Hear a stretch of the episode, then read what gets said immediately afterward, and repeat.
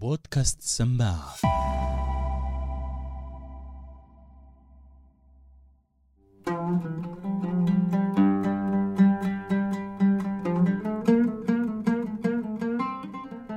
بعيدا عن ترند الأغنية العراقية عربيا وموضة الغناء باللهجة العراقية هذه عينة سريعة كلش من الأغنية العراقية هالأيام. بيك يا الغالي غير انت النفس مالي. مو مال أحد مو مال أحد ظل الدنيا مو مال أحد. أقهر بروحي روحي بروحي علي من آخر أغنية سمعتوها هي للفنانة رحمة رياض ابنة الفنان الراحل رياض أحمد. لما تسألون أي عراقي شنو أفضل فترة مرت بها الأغنية العراقية؟ فجواب أغلب العراقيين وحتى الشباب منهم راح يكون هو فترة السبعينات اللي يعد رياض أحمد أبو رحمة من أهم شباب الأغنية السبعينية بالعراق. وهالموضوع مو مجرد كلام. مجرد كلام. حكيته ونسيت حبيبي حرام على الحب جنين. مرحبا بكم ببودكاست سماعة. اليوم راح نفتح دفاتر أغاني السبعينات القديمة ونطلع قصص الفنانين والملحنين والمطربين. قصص تسمعوها أول مرة منها ما طالع للإعلام ومنها طالع على نطاق ضيق وقليل من العراقيين يعرفون هالقصص. فما بالكم بمستمعي الأغنية العراقية من الجمهور العربي. حلوين ويدرون حلوين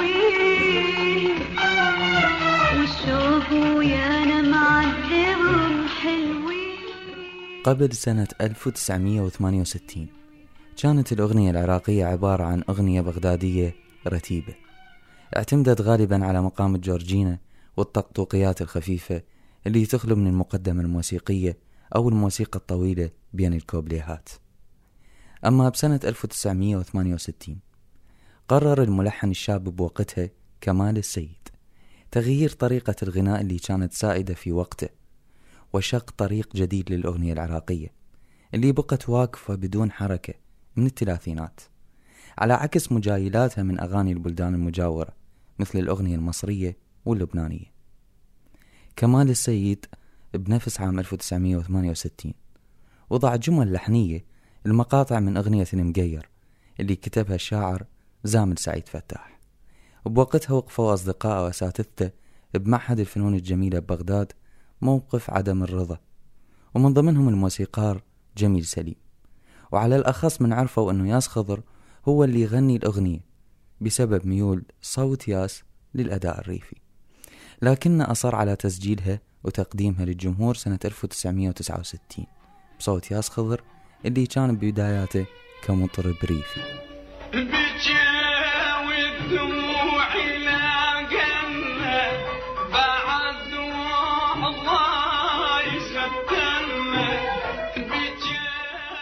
انطلقت أول شرارة بما يعرف لاحقا بالأغنية السبعينية وتغيرت خارطة الغناء العراقي الحديث وانطوت صفحة الأغنية البغدادية.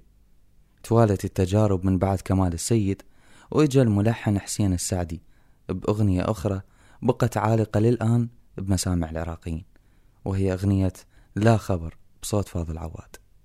فاضل لعبة المصادفة والحظ دور بشهرته نهاية الستينات من خلال هالأغنية ذائعة الصيت. هذه الأغنية لحنها حسين السعدي بنفسه لكن الإذاعة رفضتها فراد توريط فاضل عواد بالأغنية لأنه ما يعرف بمسألة رفضها. قدمها فاضل عواد للإذاعة وهم رفضوها. بس الملحن ياسين الراوي كان يعد ويقدم برنامج للهواة. فأخذ بيت فاضل عواد وأغنيته لا خبر وقدمها وحصل على موافقة لبثها باعتبار أن برنامج للهواة. وليس للمحترفين. ولما انبثت الأغنية انطلقت بسماء الشهرة وسوت فاضل عواد من أشهر مطربي العراق. وصارت الأغنية تتغنى بالأعراس والمناسبات وقدمتها إحدى الإذاعات أكثر من عشرين مرة متتالية. الأغنية كتبها شاعر جنوبي آخر وهو الشاعر طارق ياسين. لا خبر لا خبر لا كفية لا حامض حلو لا شربة. التصريح النهائي لهذه الحقبة اكتمل بأغنية كوكب حمزة يا نجمة عام 1969 يا نجمة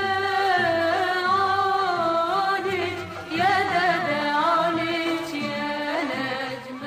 وبدأوا الجنوبيين يتوافدون البغداد بملامحهم الجميلة ووجوههم السمر وكلماتهم الغريبة على مسامع البغداديين.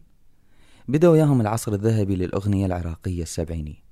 أبرز من إجوا البغداد هو الملحن الكبير طالب القرغلي عراب الأغنية السبعينية وملحن التحف من هذه الحقبة الزاخرة بالروائع. إجا القراغلي من قرية النصر التابعة لمحافظة ذي قار جنوب العراق اللي هي نفس المدينة اللي إجا منها الملحن كمال السيد. طالب القراغلي بوجهه الأسمر والمملوح أنيق ومعتد بنفسه. هالفنانين اللي وصلوا بغداد من الجنوب بلشوا يتنافسون على المقدمة ويتسابقون منو يروي عطش الجمهور اللي يستقبل هذه الأغاني بتطلع وشغف. قدم القرغلي أول أغاني للمطربة مائدة نزهت وهي أغنية كذاب. اللي حرفتها مائدة على اعتبار هي بغدادية إلى كذاب. بوقتها اعترض القراغلي لأن كان حريص على مدلول المفردة وانزياح معناها وقال لها أن المعنيين مختلفين فكذاب هو الشخص دائم الكذب اللي دائما ما يكون كذبة مؤذي لكن كذاب هو اللي يكذب مرة واحدة ويكون كذبة مداعبة ومشاكسة. وسحب الأغنية من المطربة مائدة نزهت بس عوضها برائعة من رواعة هي أغنية لا يا هوى. لا يا هوى لا تلعب بحالي لعب لا. لا يا هوى لا تأخذ قلبي غصب لا. انضم المطرب فؤاد سالم وسعدون جابر وكمال محمد وسامي كمال اللي اسمه الحقيقي هو سامي مناتي. بس غيره لسامي كمال حبا منه الأستاذ الملحن كمال السيد اللي حكينا عنه ببداية البودكاست. والفنان رضا الخياط ورياض أحمد اللي هو أبو رحمة وسعد الحلي وعبد الأمير محمد وغيرهم الكثيرين من رواد الأغنية السبعينية. كانوا هالشباب توحدهم مطامح وحدة. هي خلق أغنية حديثة تنسجم مع زمنهم. وتتواكب مع الحركة الشعرية الحديثة بالعراق. بعد قيام مظفر النواب بثورة شعرية جريئة غيرت مفاهيم كثيرة وتأثروا بها شعراء هواي. خلقوا جيل شعري جديد بصور ومواضيع شعرية مغايرة.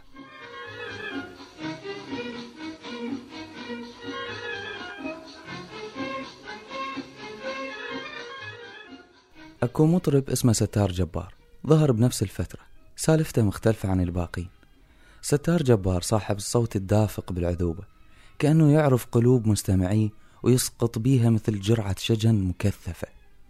ستار عندما تقدم للإذاعة أول مرة تم رفضه من اللجنة ونصحوه بأن ينضم لفرقة الإنشاد العراقي نتيجة قلة خبرته الموسيقية وخجله الشديد.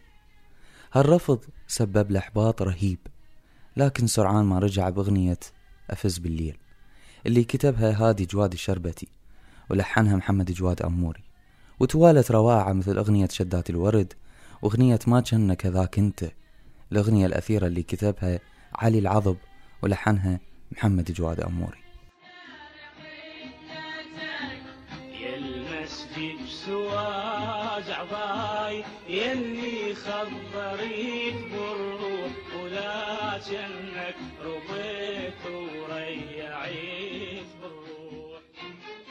ولأن الحياة مو دائما منصفة ويوم وي الإنسان ويوم عليه شاءت الأقدار أن ينتكس المطرب الخجول ستار جبار مرة ثانية. لما نسى كلمات أغنيته بقاعة الخلد نتيجة خجله وبراءته وارتباكه. ومن حظه القليل كانت هالحفلة تبث على الهواء مباشرة. هالمطرب الخجول سرعان ما رحل عن الحياة وهو بأوج عطائه. نتيجة حادث حريق نشب بشقته وهو نايم. رحل ستار جبار ابن جبار ونيسة المطرب الريفي الشهير والمؤدي الأبرز لطور الصبي والعنيسي رحل حزين مثل ما اجى أول مرة. ستار تعرض لليتم المبكر وانحرم من أمه نتيجة انفصالها عن أبوه. كان ستار ابن زواج مستهجن لأن والدته من ديانة الصابئة المندائية ووالده مسلم. نتيجة هذا الحرمان تكور بداخل الشجن وأطلق ستار على شكل غناء عذب. قليل نلقاه عند مطرب ثاني.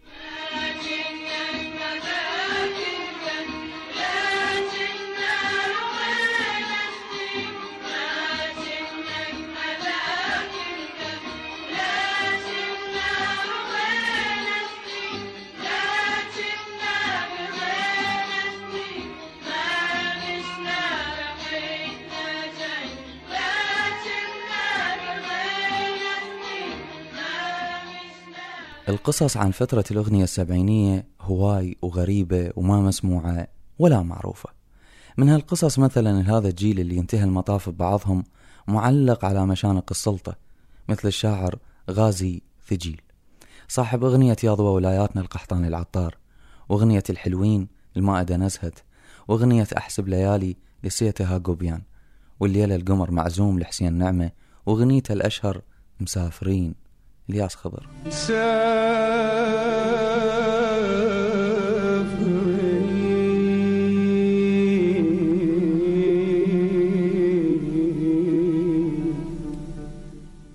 تم إعدام غازي ثجيل نتيجة وشاية بتسجيل صوتي بليلة حمراء وهو يسب ويشتم صدام حسين.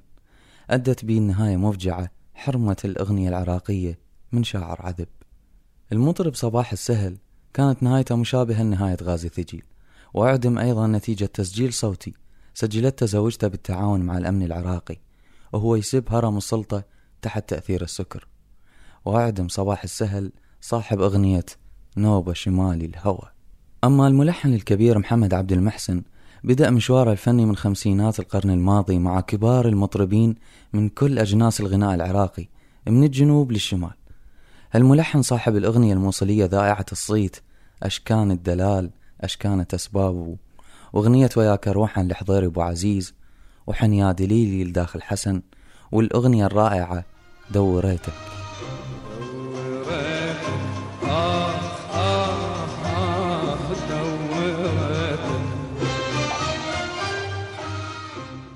صباح يوم من الأيام عام 1983 تحديدا كان الملحن محمد عبد المحسن رايح المكان عمله بمقر الإذاعة والتلفزيون.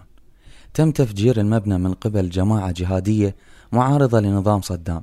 وللأسف راح ضحية التفجير الملحن محمد عبد المحسن وخطت نهاية مأساوية لهذا المبدع اللي قدم تحف فنية للذاكرة العراقية.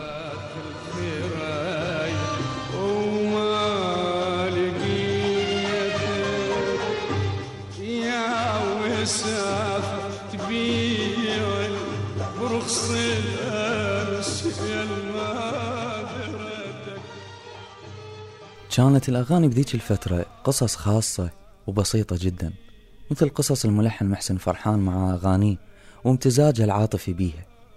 هذا الملحن اللي ماكو حدود لعذوبته كأنه يغرف من أنهار العراق ويفخر موسيقاه بهذا الطين والماي. محسن صاحب أغنية ياها والهاب اللي لحنها وهو كان بمصر. سمعوها المصريين بوقتها وشكوا من شجنها وعذوبتها المفرطة. كانت هذه الأغنية مثل ما يقول محسن فرحان زفرات شوق المدينة كربلاء وبناته وزوجته فخرجت هذه الأغنية العبقرية الرقيقة. ما ترك محسن فرحان مدينة كربلاء مثل باقي من وفدوا لبغداد من الملحنين والمطربين. ظل يتردد على بغداد عن تلحين العمل أو استلام النصوص من الشعراء وتسليمها وتدريب المغنين عليها. مرة من المرات اصطحب بنته وياه لبغداد وتركها عند أهل زوجته ووعدها أن يرجع ياخذها والغريب بالموضوع أنه نسى الموعد. ورجع لمدينة كربلاء لوحده. وظل هذا الحال الأيام عديدة. فكانت الطفلة توقف بباب البيت منتظرة والدها وتناطره كل يوم. محسن فرحان روى القصة لصديقه القريب الشاعر جبار الغزي. فكتب جبار على لسان الطفلة أغنية من أروع ما قد يغنى. وخرجت لنا ناطر عيوني. من هذه التفصيلة الإنسانية الصغيرة. ناطر عيوني بدربكم مرة لفة ومرة شوق ناطر عيوني على حبكم. لكن للأسف سرعان ما طوت حرب العراق مع إيران والتحشيد إلها طوت هذا الجيل المخملي وهالحقبة الذهبية. وصارت مؤسسة الإذاعة والتلفزيون تعمل لخدمة الحرب والسلطة وانطوت حقبة رومانتيكية من حقب العراق الساخنة وتبعثر الجيل اللي صرح عن الأوجاع والمسرات والأحزان. منهم من طاردتهم السلطة مثل فؤاد سالم وكوكب حمزة وكمال محمد وكمال السيد وزهير الدجيلي وغيرهم. ومنهم من هاجر طوعا مثل قحطان العطار وحسين نعمة. بس حسين نعمة ما طاق الغربة ورجع مع رديت وجدامي تخط حيرة وندم. اللي كتبها هادي العكايشي لحسين نعمة بعد عودته من أمريكا. رديت وقدامي تصوت حيرة وندم. رديت وعيوني تصوت قبل القلم.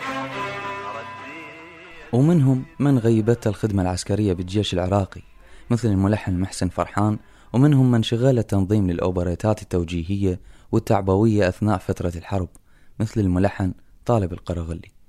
وتبدد هذا الحلم القصير. وبقت محاولات خجولة بالثمانينات تدور في فلك الأغنية السبعينية الأثيرة.